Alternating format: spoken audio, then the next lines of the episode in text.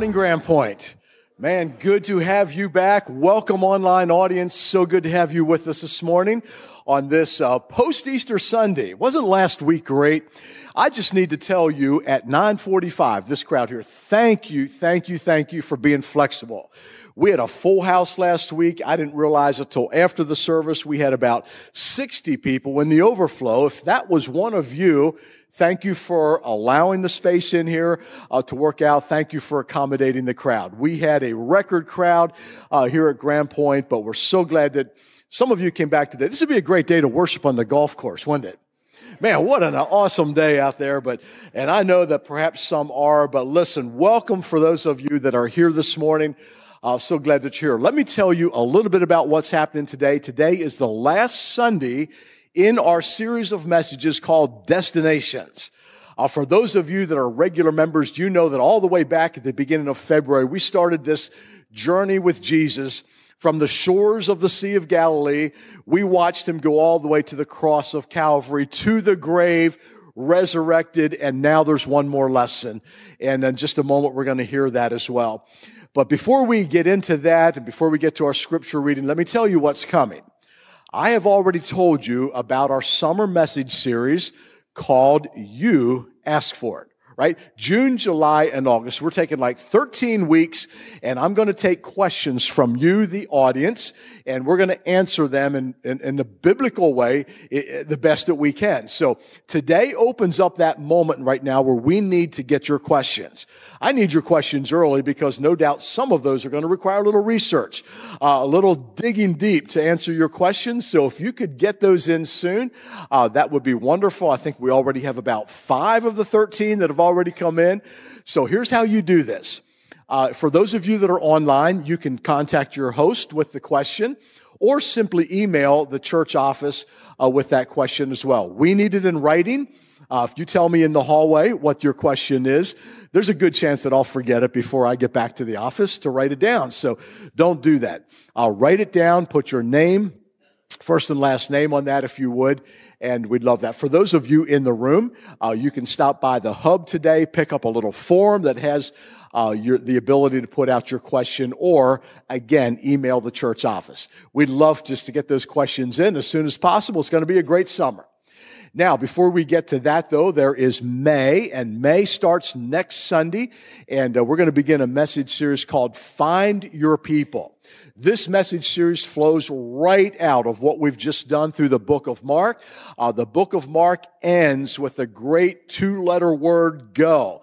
And we're going to hear that in just a moment. And that's simply go, find your people that you can be a witness to. And it's going to be a great series. Uh, we're going to share uh, that speaking with some others, but I want you to mark May 15th.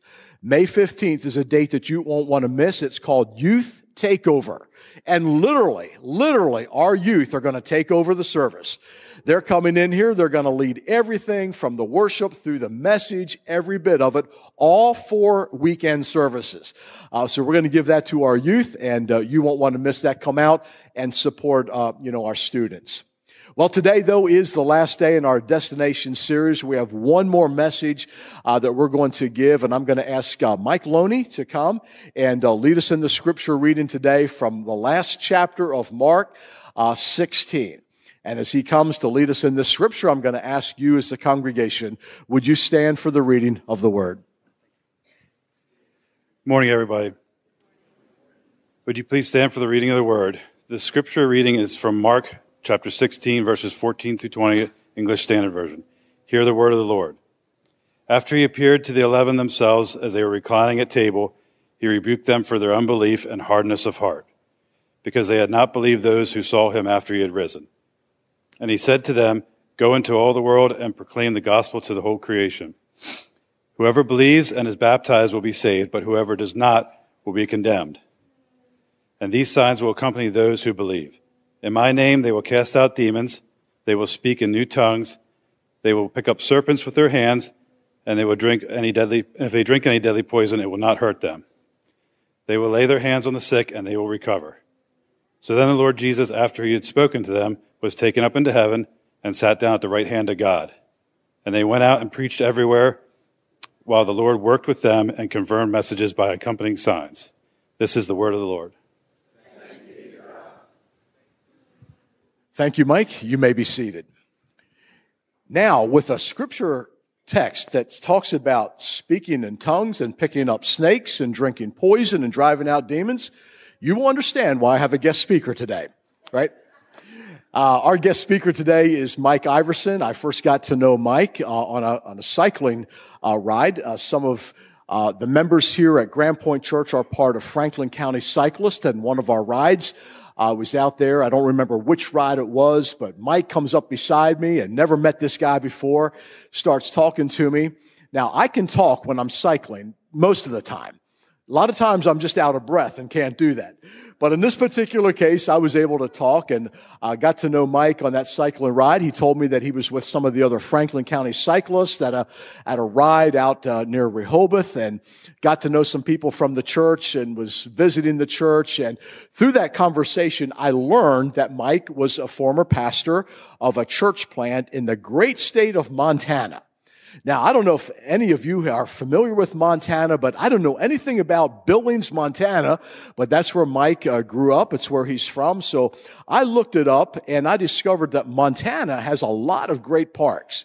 But the other thing that I'm interested in is the food, right? So I looked up the food in Montana. And the number one place to eat in Montana, the first thing that comes up, the highest rated place in Montana is called the Burger Dive the Burger Dive. Doesn't, I would have expected a, a, little bit more of an elaborate name than that rather than the dive, but that's the most famous place to eat. They're known for their famous, uh, half pound bison burger and their huckleberry and goat cheese milkshakes. So there you go. That's where this guy comes from. That's what he's grown up on. I'm not sure how he's going to deliver the message this morning off of that, but that is Mike. Would you join me in giving Mike uh, Iverson a great welcome here to Grand Point this morning?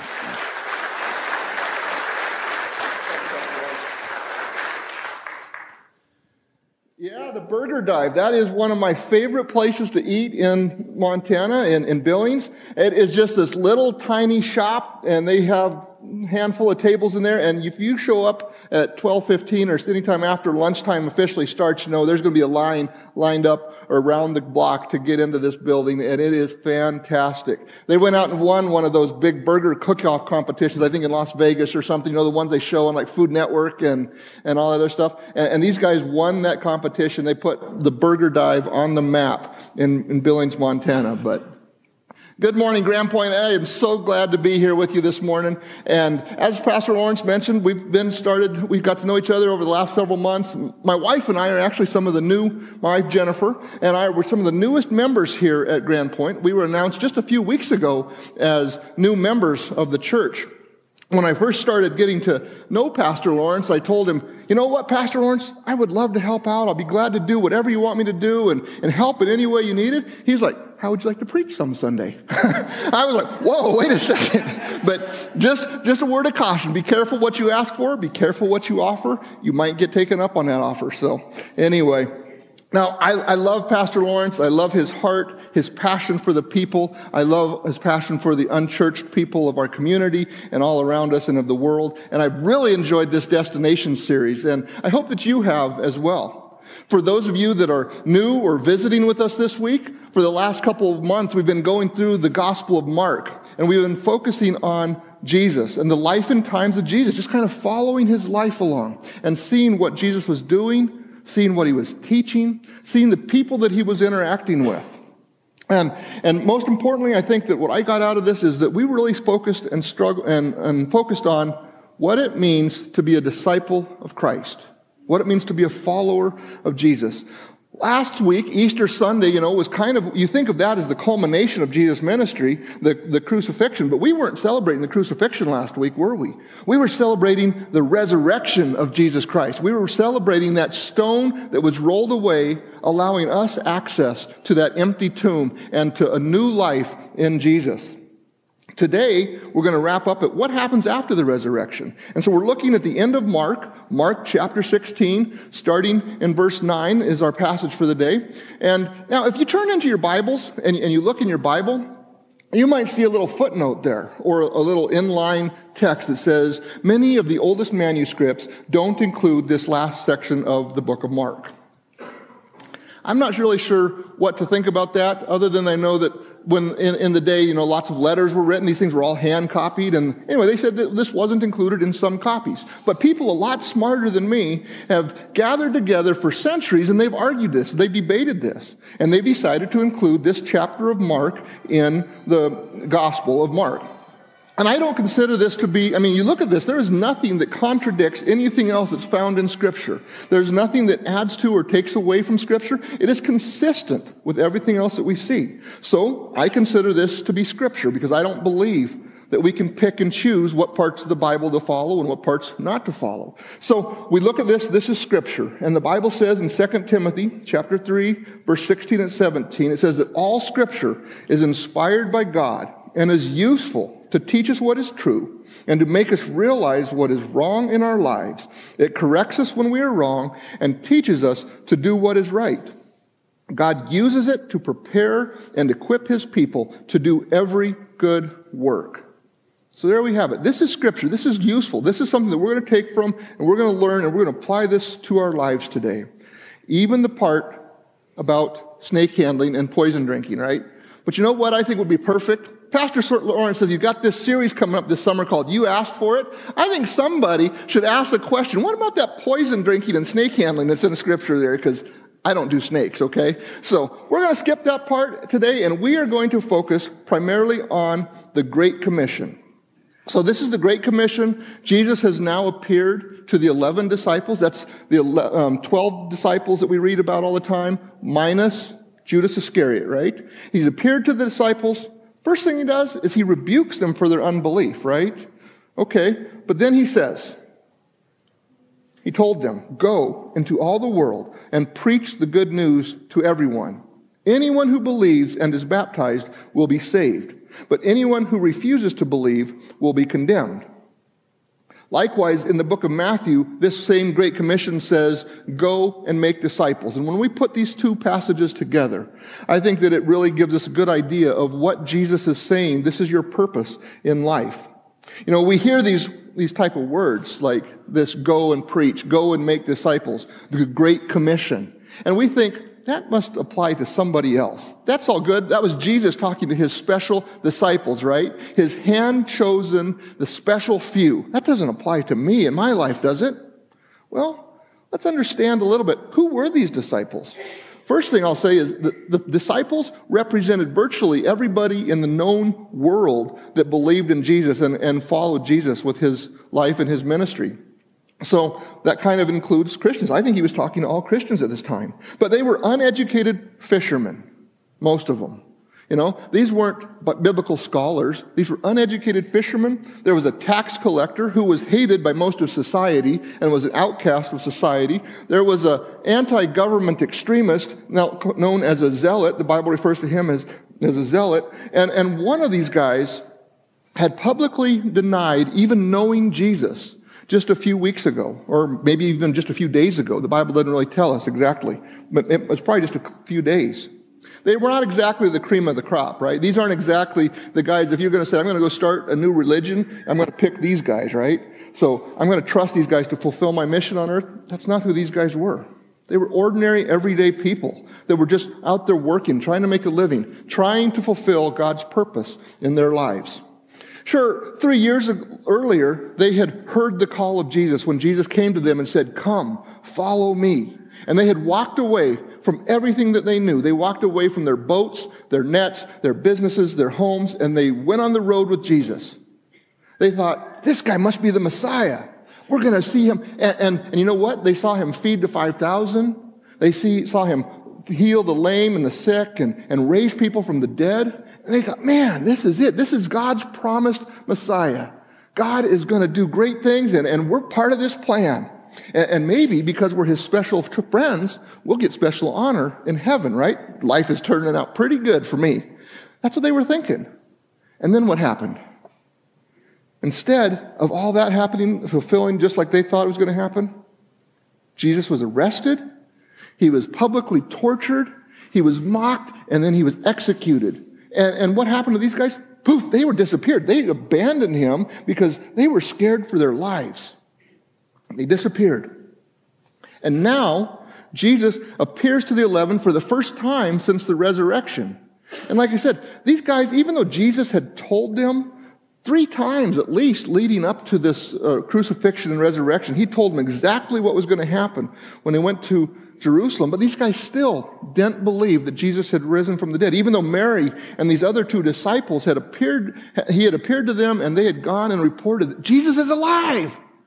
And they're like, they still didn't believe. So they're gathered together but it's not exactly in hopeful expectation. They're not out there making plans for how to take over the world or how to spread the good news to the rest of the world. These guys are gathered together, and the Bible doesn't say this exactly, but I think they were trembling and hiding in fear. I think they were depressed and, and downhearted. I think they were heartbroken. I think they were looking at each other saying, now what? Where do we go from here? Was that Jesus guy really the Messiah? If so, why is he dead? That's not supposed to happen. That's not the way it's supposed to pull out or work out. You know, the whole wor- their whole world had been turned upside down. These guys thought they had it all figured out, and they thought they knew what God's plan was for their life. They thought they had their purpose in life figured out, and everything changed on them in a heartbeat. Have you ever asked yourself, what's my purpose in life? Why am I here? What does God want me to do, or what does God want to do with me? Have you ever set out to chase a dream that you thought, God is calling me to this? It's something great, and, I, and there's no way that I can fail because God called me to do this. And it doesn't always work out the way that you thought. I think that's what these 11 disciples of Jesus were thinking when they left their fishing nets and their boats and homes to follow Jesus. There is no way. We're following Jesus. We're following the Messiah. There is no way that we can fail. But sometimes the things that we don't, that we plan or that we think is going to work out, sometimes the way that we think life is going to pull out, work out for us doesn't happen the way that we plan it in our minds. Sometimes you set out to do this something great, and then you lose your job. Or maybe a loved one dies, or, or somebody just, that your partner just up and leaves you. Maybe a global pandemic hits. And we struggle for two and a half years wondering when is life going to go back to normal? having to understand and accept that life is never going to be normal like we think of normal again, probably. It's always going to be a little bit different because life doesn't always work out the way that we planned. I think that's how these guys felt. I think they were scared. I think they were alone. I think they didn't know what to do next. I don't know about you guys, but I can identify with these guys because life doesn't work out, always work out the way that we planned. In the, in the summer of 2005, after being part of a very successful church plant in Indianapolis, Indiana, my wife and I were offered the chance to move to Montana and start a new church. now, some guys think, oh, you just wanted to go to Montana because there's lots of hunting and fishing, the great outdoors, and, and all this other stuff, and the burger dive. Don't forget about the burger dive. all very true. But for me personally, this is where I grew up. This is the people that I knew. My family still lived there. This was an opportunity for me to live, me take my kids, my wife, move close to my family, and to do something that I felt truly in my heart that God was calling me to do this. I thought, all right, God, here we go. And we packed up our five kids, our dog, all our big 15 passenger van that we had that we drove around in because we had lots of kids. And, and it was probably one of the scariest things I ever did. We headed out west. We headed for the great unknown. We had one goal when we left. We said, if we want to reach the unchurched people of Billings, Montana for Christ, and if we can reach even one person for Christ, it's all going to be worth it. Right? Sounds like a good goal. But you know what? It's probably the scariest thing I ever did. For the next six and a half years, my wife and I and our kids, we worked at this. We did everything that the books say you're supposed to do, the church planting books, the coaches and stuff. I had a church planting coach. He told me what to do. I tried to do everything he said to do. We did community outreach events. We did home Bible studies. We did um, uh, small group gatherings. We, we did everything we could. And eventually our church, I mean, it started to grow and started, and things were looking up. We found this old abandoned bar and we moved into this abandoned bar and it, it was great because you know that big long bar that a lot of bars have? This bar, this place had a place just like that. We set it up with coffee and donuts, and every Sunday morning, people would gather in this room, and we would have coffee and donuts and fellowship time, and we got to be a really close knit group of people. And it was fantastic. I was going to put up a sign over the, the door into the, where we had our worship services. It was going to say, we serve a different kind of spirit now. Somebody thought that was a little tacky, so I didn't get to do that. Anyway, we did everything that we could think of. And I can honestly say that I believe people's lives were changed. People were baptized. People came to know Jesus. People that hadn't been connected with church in a long time were reconnected to church and reconnected with their relationship with God. And it was fantastic. But we also had some struggles. We struggled a little bit. One of the things that I constantly struggled with as a father, as a husband, was how I was going to provide financially for my wife and my six kids. How I was going to put food on the table. You say six kids. Wait a second. I thought you said you had five kids. Well, about nine months after moving to Montana, that five turned into six. that should have been the first sign to me that not everything works out the way that we planned it, right? Because not everything's going to go as we had in mind, as we planned. I'll never forget September 24th, 2008. I got a phone call. I got a phone call from the denomination, the group of people that we were working with to plant this church. They said, Mike, we've got to talk. I was like, oh, that doesn't sound good. Okay, what do you got for me? They said, we know that we had planned money for you for the next year or so, and we're supposed to put, we're out of money. Our money, we don't know what happened for sure, but money's gone. We don't want to leave you hanging, so we'll pay your salary till the end of the month, but then you're on your own. Oh, that was like a gut, uh, a punch to my gut. I didn't know what to do. I scrambled around, took the next couple weeks and scrambled around. I lined up some contract engineering jobs with my previous employer. I, I started delivering newspapers, just like I did when I was in high school. 35 years old, delivering newspapers. That's a great feeling trudging through the snow on a snowy December morning in Billings, Montana, when the snow is about 24 inches deep and it's about 30 below zero, and I'm trying to get it done in time with the Christmas edition, which is lots of really big. I'm trying to get it done in time to get to church on Sunday morning, asking myself, what am I doing here? How did it get to this? Kept praying, kept seeking God, and nine months later, I got a job, not another baby. I got I got a job, a full time job teaching high school. And it was great. I was like, oh, thank you, God. I knew that you were going to provide. I knew that you were going to make this a reality. So I started teaching high school welding and metals manufacturing. and I did that full time. But I'm also teaching or working at this church full time. Okay, I can do this. Just work harder. Pick myself up by my bootstraps, work harder, trust in God, and God will provide. We did that for the next two years, and our church kept growing. Kept growing till Mother's Day 2011. The place was packed. Almost as many people. No, just kidding. It was packed. I mean, it was big and it was a good crowd. And I was like, this is so exciting. God, this is really starting to take off.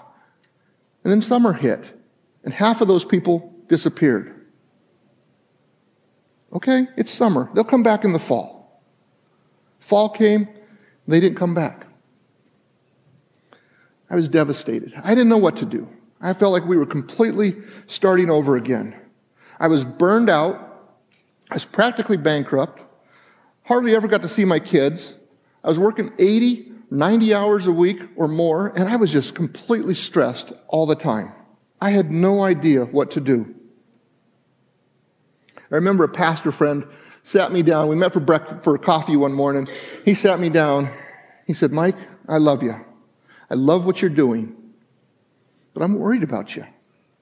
He wrote on a little bar, uh, not a bar napkin, it was a coffee napkin. He wrote on a little coffee napkin, he said, H A L T. He says, Mike, I see you and I look at you. And I look at you and I see that you're hurt. I see that you're angry. You're lonely and you're tired. He said, When you see that in people's lives, it's time to, it might be time to reconsider what's going on and what you're doing in life. Reconsider, am I doing the right thing? I realized I couldn't keep this pace up. I could not keep doing what I was doing. I was sacrificing my health, my family, my emotional well being, trying to pursue this dream. But the worst thing was that I had given up trusting in God's provision. I was just trying to work harder and do it on my own. I had lost my passion and my vision for what I was doing. I was going through the motions. And I realized I didn't have anything left to give. There was nothing left in the tank. The tank was empty. So my wife and I, we started praying. We started praying, God, what do you want us to do? I polished up my resume and started looking for a job and said, God, I'll stay if you want me to stay. But if you want me to go, I'll go. Within three weeks, I had about three job offers. One of those job offers was in McConnellsburg, Pennsylvania. And we moved to Pencil, we moved out here to work for JLG. Let me tell you something. For somebody that grew up in Montana, I mean, there were literally 500 people in the entire county where I grew up, right? Everything East Coast, Pennsylvania, you look on a map in Pennsylvania, it's right next to New York City and Washington, D.C. And I thought, that's all concrete and skyscrapers, right? I did not know about Franklin County, Pennsylvania. oh, man. I truly believe that God provided us this opportunity, that God truly released me from what we were doing in Billings. Didn't stop me from asking the questions for the next several years. Did I do the right thing? Did I give up too early? Did I not have enough faith? Maybe if I would have just prayed a little bit harder, everything would have turned out different, right? I ask myself over and over again over this next couple of years now what? What's next? Where do I go from here? Do I still matter? Does God still want to use me? And what God has shown me, and, and I, I think this is what he's saying to these disciples when he shows up to these disciples in that room where they didn't believe, they didn't know what to expect, they didn't know what was coming next. I think that Jesus shows up. He says, Go and preach the good news. I think what he's saying is that that's the other part of come, follow me. The call is still the same. It just looks a little different moving forward. When things don't work out the way that we plan in life, when we find ourselves asking, now what? I think there's a few things that we need to do. And one of the first things that we need to do, one of the first things that I needed to do in that time, I had to admit that I was hurt. Because even when you see the hand of God at work in your life, when things don't turn out the way that you think they're going to turn out, when they don't turn out the way that you think they should turn out, it hurts. And I had to recognize and admit that I was hurt. And I had to take time to heal. And that healing, it doesn't take place overnight. Even Jesus and his disciples, when he appeared to them and said, Go and make disciples, he said, Go and preach. In the Gospel of Luke, we see that he says in Luke 24 49, he says, Now I will send the Holy Spirit to help you. Things are going to look different, he's saying, but you're going to have a helper, just as my Father promised. But stay here in the city for a while until the Holy Spirit comes and fills you with power from heaven. I think Jesus wanted his disciples to go through a period of time of waiting, healing, of, of renewing themselves. This period of healing, I think, looks different for everybody. For me personally, it took me quite a while. I think it took a while for me because I'm stubborn, I'm hard headed, and I don't like to sit still. I don't like to wait. Some people like to wait, maybe. I don't like to wait. Psalm 23 says that I or it says that the Lord is my shepherd. I have all that I need. He lets me rest in green meadows. He leads me beside peaceful streams. He renews my strength. That's what I needed. He guides me along right paths, bringing honor to his name. That's what I wanted. Even though I walk through the darkest valley, I will not be afraid, for you, O Lord, for you, Lord, are close to me. Look at those verses. Isn't that peaceful? I mean, you picture in your mind a nice, beautiful meadow, this, this quiet, still lake on a, a beautiful spring or summer day. I don't know about you. When I see nice, smooth water, I like to water ski. I want to get out there and tear things up a little bit. I don't want to wait. I hate sitting still because I'm stubborn. I'm dumb a little bit, you know. so we moved to Pennsylvania, and I had all this free time on my hands. I thought I was like, I don't have three and a half jobs anymore. I know what I can do. I, I should I should probably get involved more with my kids, and that was a good thing. Refing soccer, teach coaching soccer, um, a new job that I was learning, and and all the other stuff that we got involved in. Got involved with some churches and local community still, everything we could think of. And then I thought, you know what? I still have time. Let's get my MBA. I was so dumb. I did not know how to sit still. I could not accept God's period of time where He was telling me, be still and rest, be still and know that I am God.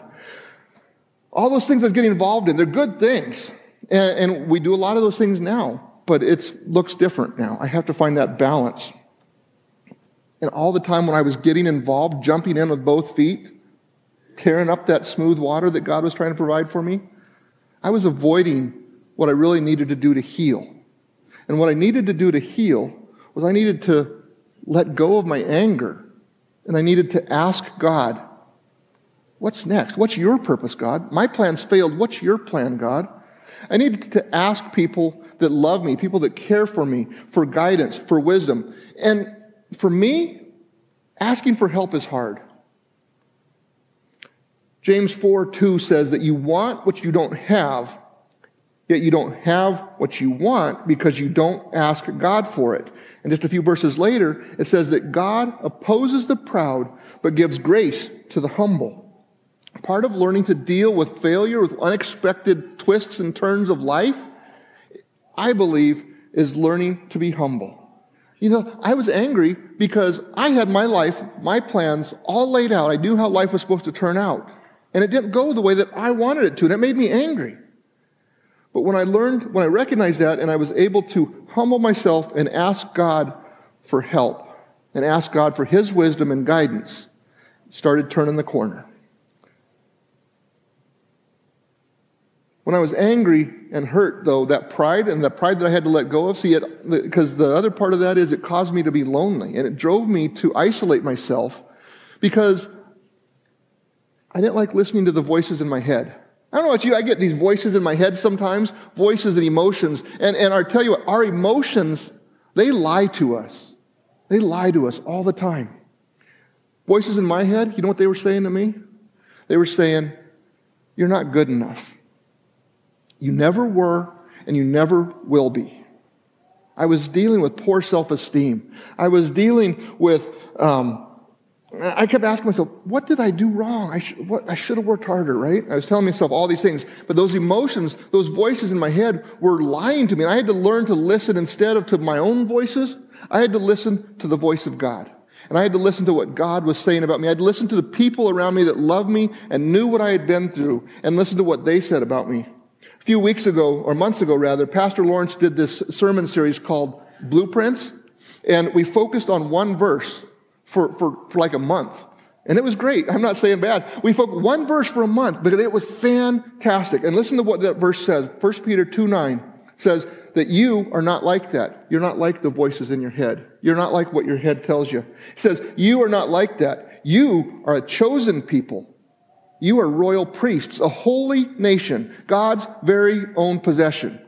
As a result, you can show others the goodness of God for he called you out of darkness and into wonderful light. He had us make up a name tag during that series that said, Hello, my name is. You remember those name tags? Mine says, Hello, my name is Mike. I am chosen. I am holy. I am God's prized possession. And that sits inside of my mirror in my, in my bathroom, and I see it every morning when I brush my teeth. I am holy. I am chosen. I am God's prized possession. And the last thing that I needed to do, and I think we all need to do when we face disappointment, when we face the twists and turns in life, I think the last thing we need to do is we need to trust in God. You see, when I was leaving Billings, when I made that decision, finally made that decision, I was arguing with God. God, what about all these people that are still here at church? What do I do with them? God says, Mike, do you love those people more than I love them? I was like, no, I don't, God. God said, do you trust me? I said, yeah, I trust you, God. I think that's what God was saying. Jesus was saying to those 11 disciples. As, and that Jesus came, he said, Go and preach the good news. Go and baptize. Go and make the disciples. See, they were struggling. They were struggling to understand where to go from here. They thought they had it all figured out. Life didn't work for them. They had followed the call, come follow me. They did what Jesus said, and, and then it didn't work out. And Jesus says, Do you trust me? Go and preach the good news. Go and make disciples. Just because we set out to do something great for God, it doesn't mean that we are guaranteed success, does it? At least not in the way that we think of it. Our plans don't always succeed. But Isaiah 55, 8 and 9 says that my thoughts are nothing like your thoughts, says the Lord. And my ways are far beyond anything you could imagine. For just as the heavens are higher than the earth, so are my ways higher than your ways, and my thoughts higher than your thoughts. A lot of times in life, we think we have it figured out. We set off with the best intentions, trying to do what we think God wants us to do, and we fail. We fall flat on our face. But I got a secret for you. I don't think it's possible to fail when we seek God wholeheartedly. Bible says in 1 Chronicles 28 9 that as for you, know the God of your Father and serve him wholeheartedly and with a willing mind, for the Lord searches every heart and understands the intentions of every thought. If you seek him, he will be found by you. If you abandon him, he will reject you forever. As long as we're seeking to serve God wholeheartedly, it is impossible for us to fail, even when life doesn't turn out the way that we want. So if we look at these two commands, this come follow me when Jesus calls us to follow him, and go and preach the good news. If we look at that as the two bookends of life, what does the middle look like? I want to wrap it up with this one verse. Acts 1 8 says that you will receive power when the Holy Spirit comes upon you, and you will be my witnesses, telling people about me everywhere in Jerusalem, throughout Judea, and Samaria, and to the ends of the earth. You notice what it doesn't say?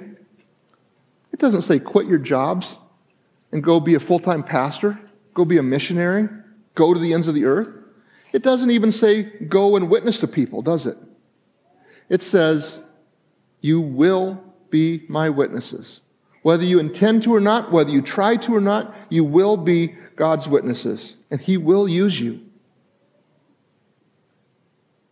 St. Francis of Assisi said it this way He said, Preach the gospel at all times. If necessary, use words.